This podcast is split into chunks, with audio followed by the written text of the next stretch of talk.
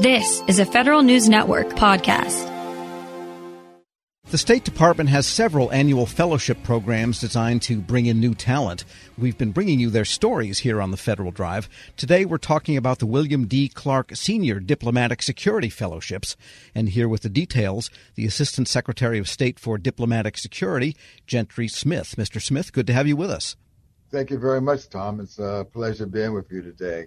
And let's talk about diplomatic security fellowships. Is this a way of recruiting people outside of the normal channels to get the numbers of people you need to fill the ranks? Yeah, we're really excited about this opportunity with the William D. Clark Fellowship. The main goal is to focus on giving individuals an opportunity to uh, come on board uh, as a special agent with the Diplomatic Security Service and with the special focus awards looking at underrepresented communities and, and providing this opportunity for graduate students to participate in the program with the uh, end result being entree into uh, our cadre as a, as a special agent with the Diplomatic Security Service. All right, and maybe just review for us briefly who William D. Clark Sr. was for those that may not recall. Ah, William D. Clark Sr. was uh, the first diplomatic security special agent to reach the uh, rank of ambassador. He uh, served as ambassador for Eritrea, but also had a uh, outstanding career during his time uh, in the diplomatic security service. And so, uh, having this opportunity to have the fellowship named after him with the particular focus that it has is an honor to the organization and to what he represented. All right, so you're looking for graduate students or people that are pursuing a master's degree, and you mentioned underrepresented communities. Is there a focus on, say, HBCUs and uh, colleges of that nature in the recruiting here? It's much broader than that as well. And when we say underrepresented communities, we mean the, the broad spectrum of underrepresented communities. You know, diversity, equity, inclusion, and access is, of, of course, uh, one of the focuses with the department that gets a lot of attention and one that the secretary has stated as one of his commitments. So we're happy to partner in this arrangement with the focus on bringing in personnel from varying backgrounds that will provide diversity within the particular organization of the Diplomatic Security Service as well. All right. And the fellows that are selected, I guess they're men and women, they get some benefits of cash while they're doing this work. Yeah, it's based on the two year graduate program, of which uh, $24,000 is available for tuition.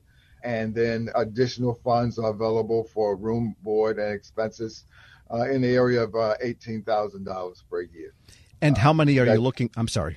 Uh, to answer that question that you were going to ask about uh, how many we're looking for, the cohort is designed in its initial phase to bring on eight individuals in our uh, first group, and we'll see, you know, how we do with that. And we're looking to have those personnel on, up and running for 2023. And what areas of training will they need to complete successfully to become diplomatic security service special agents? Pursuing their graduate degree. That is one of the other diverse elements of personnel serving in diplomatic security, particularly personnel coming from various backgrounds of studies. So the only requirement is to complete their graduate studies. The program is set up within that. There would be, of course, pursuit of the degree within the school, but there are also two iterations where the individuals get to interact with personnel here in the department during the first session, they would be in a domestic office, generally here in Washington, D.C., where they have a semester of interacting with personnel within diplomatic security. The second iteration would be at an overseas location at one of our embassies and consulates around the world. And again, having a semester of interacting in that setting. And I guess one of the other advantages is throughout the program, you know, the candidates would have access to mentors and persons already operating within the profession that they could interact with, learn more about the organization, and to help them in their uh, development as they progress through the program. We're speaking with Gentry Smith. He is the Assistant Secretary of State for Diplomatic Security. And so after they are appointed, that's when they get to do the fun stuff like firearms training and learning to drive sedans backwards really fast. yeah, we will run them through the entire gambit of training that every special agent goes through called our basic special agent course. And uh, once they complete that course, they are, are then fully fledged special agents with the Diplomatic Security Service, with then the opportunity to serve fully, both domestic and abroad. And what is the life like in being a diplomatic security service agent? It sounds like a combination of cop, Secret Service agent, FBI agent, and diplomat all kind of rolled into one. well, the Diplomatic Security Service is the law enforcement and security arm of the U.S. Department of State.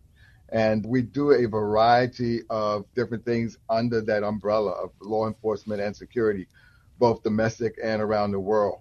Globally, we're in over 270 locations around the world, uh, located in more than 175 countries around the world, with the responsibility of protecting our personnel who serve in our missions abroad, protecting our national security information, and also in ensuring the protection of those facilities in which we serve.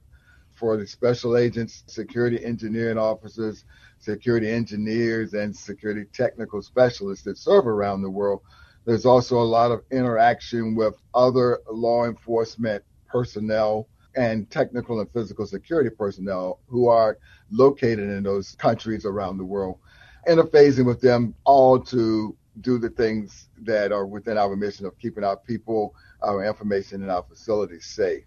On the domestic side, again, the special agents serve at our field offices and resident agencies around the country. We have a responsibility for protecting U.S. travel documents, mainly U.S. passports and visas. But we also understand our role in protecting foreign visitors who are guests in the U.S., whether those are diplomats who are assigned here, uh, where you know we in our liaison, protective liaison capacity will make sure that we can address any concerns that foreign diplomats who reside here and work in the U.S. may have, and of course, any high level foreign dignitaries who visit the U.S. We also partner with a lot of those law enforcement agencies that you mentioned earlier on issues of special concern that cross both of our paths. And how many people are in the diplomatic security service? And is there a contractor component under them that fills in some of the jobs? Yeah, we have uh, both foreign service personnel, we have civil service personnel, and we have uh, persons who also work with us under contract, both domestically and abroad uh, around the world. Uh, that number comes to somewhere around 50,000 individuals when you look at the overarching group that makes up the diplomatic security service. For the special agent cadre, that's uh, closer to around 2,000 2,000 plus special agents. But as I stated, then we have security engineering officers, diplomatic couriers, and other technical specialists that help us to keep people safe and secure. All right. And uh, of course, you are the Assistant Secretary of State and oversee all of this. Do you ever get a chance to just step outside and walk a beat and take a look around and then go back into the office? Um, my days of walking beats are, are, are long gone. Uh, but uh, I, I, do get the opportunity to interact with all the various levels of uh, the professionals and experts that we have within our organization. I travel quite a bit just to, you know, have that uh, face-to-face exchange and to get to see what's going on in various regions, just to make sure that both the personnel who are serving there know of, of our availability, but also to have that interaction with the people that are out there doing the job it's been an enjo- it, it is an enjoyable job. Uh, I've been in this business for well over 30 plus years and uh, still enjoy it every day. All right. Gentry Smith is the Assistant Secretary of State for Diplomatic Security. Thanks so much for joining me. No, it's been a pleasure. Thanks a lot, Tom, for having us. And uh, great having an opportunity to actually talk about the Clark Fellowship. We hope that uh, many people will uh, have an interest in it. And uh, course, there's more information on our on the website of dsscareers.state.gov and also specifically on the website for uh, the fellowship, clarkdsfellowship.org. All right. We'll post this interview along with a link to more about the fellowship program at federalnewsnetwork.com slash Federal Drive. Subscribe to the Federal Drive at Podcast One or wherever you get your shows.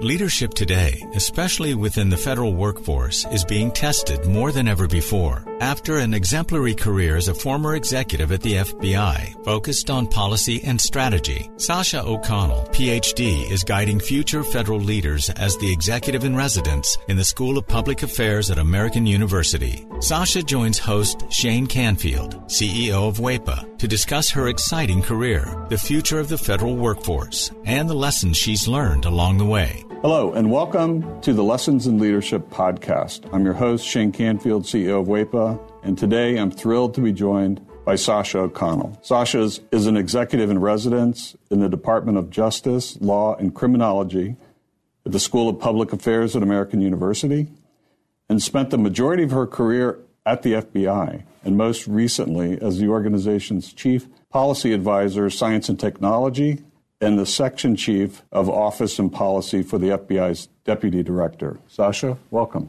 Jane, thanks so much for having me. It's a pleasure.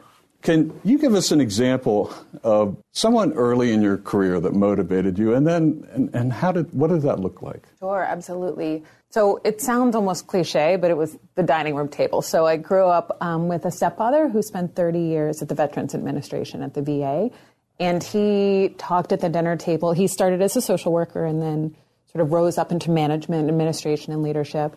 And his stories, right, and his approach really, really impacted me. My mom, interestingly, ended up in a career in public service. She was a prosecutor. She's currently a retired state superior court judge. Um, but she had a big career change also in her 40s. She went back to law school in her 40s. So getting all of that in the mix at a young age at the dinner table really, really impacted me um, in really specific ways. Yeah, that's amazing. My my father was part of um, the generation that took um, President Kennedy's call to action, and he took that to heart, and he went and worked at the Department of Interior and a number of other places in federal service. So it's it's catching when when you're around it. You've held a number of leadership roles at the FBI, which is historically a male-dominated organization. What skills or traits helped you most as you navigated that? Yeah, it's such a it's an interesting and challenging yeah. sort of situation and question. One I don't think I still am reflecting on. I've been out of the FBI about six years and I'm sort of still thinking about it. I think the bottom line was when I was there and I really grew up there. Um, I didn't I didn't know any different. I grew up with male cousins and brothers, and you know it was sort of a continuation of of my existence. So it did, you know, in retrospect, it, it was a really unique situation, but it didn't necessarily feel that way for me at the time. I think staying mission focused, staying not about me, staying flexible in terms of problem solving all helped me. I will say there's resources today that weren't there when I was there, or certainly when I was starting out. There's a lot of affinity groups for women in national security, women in federal law enforcement. And I will say, I think I would have really benefited from access to those kind of resources as I was coming up. Um, I had both incredible mentors, men and women, um, women across the organization who I became very close with, who were incredible supports, not just getting the job and starting out, but sort of matriculating through. But again, I'm really sort of proud of, involved in some of the work of those external organizations that bring women across government, um, executive women in government, and those kind of organizations together, because I think it is really, really helpful um, as one moves through. Yeah, we, we actually work with a, a, number of those too and, and go to their events and conferences and support them because it's important. How has your leadership style developed or changed over the years? Well, I think I've gotten a little more confident in it, right? The seeds were there at that dining room table. One thing um, that carried through that I learned from my stepdad was to focus on the process. He would talk at dinner about big ideas or big changes and how to get from here to there was part of his day job, and he thought about explicitly, was getting other people on board, getting that stakeholder engagement, getting other people to think it was their idea if that was required. And that's something I started out with as a gift, right? That kind of approach. And then I got confidence in that, and then I added things. I will say, as I moved on, my appreciation for taking care of is maybe the wrong word, but really focusing on the people who work with you and for you in some instances um, you know, making sure that they have what they need to be successful in a tactical way, But then also something I definitely learned at the FBI as I went along is, you know, the importance of creating an environment that is supportive and inspiring. You know, we joke about it, but food has played a pretty serious role um, in my leadership style over time. Um, I learned from great mentors. I worked with Bill Estevez at the FBI, who had a full scale cappuccino maker at his cubicle, right, and would host coffee hour, and you'd see the steam rising across the cubicles. Um, I worked with a, a, great friend who used to carry hot frittatas for breakfast celebrations or on the on the metro, right, in one of those sort of coolie bags. Um, and so I've sort of, I think it's been additive in terms of learning, gaining confidence in my approach, and then adding these pieces as I go that I've certainly learned from mentors and colleagues. And clearly, you never let anything get in your way. You were mission focused, as you mentioned, and you just got the job done no matter what was in front of you. Well, I wish I wish it was it was that easy. I mean, I think we had a lot of success. Um, one thing has always been my approach when starting out as a leader too is to solve near-term problems. I always say sort of deliver short and then you can push them long, right? So we we don't always succeed in those long-term goals or those you know sort of blue sky ideas as leaders we want to achieve. Um, but we deliver on those short-term pieces, right? And you get that buy-in from the stakeholders, and then often you can push toward those bigger dreams, hopes, aspirations, and goals um, I would like to say I was 100% on both fronts. I'm not sure your characterization is 100% accurate there, but I'll take it um, in this in this sense. Looking back, what, what's one piece of advice you might have given your younger self when you first started?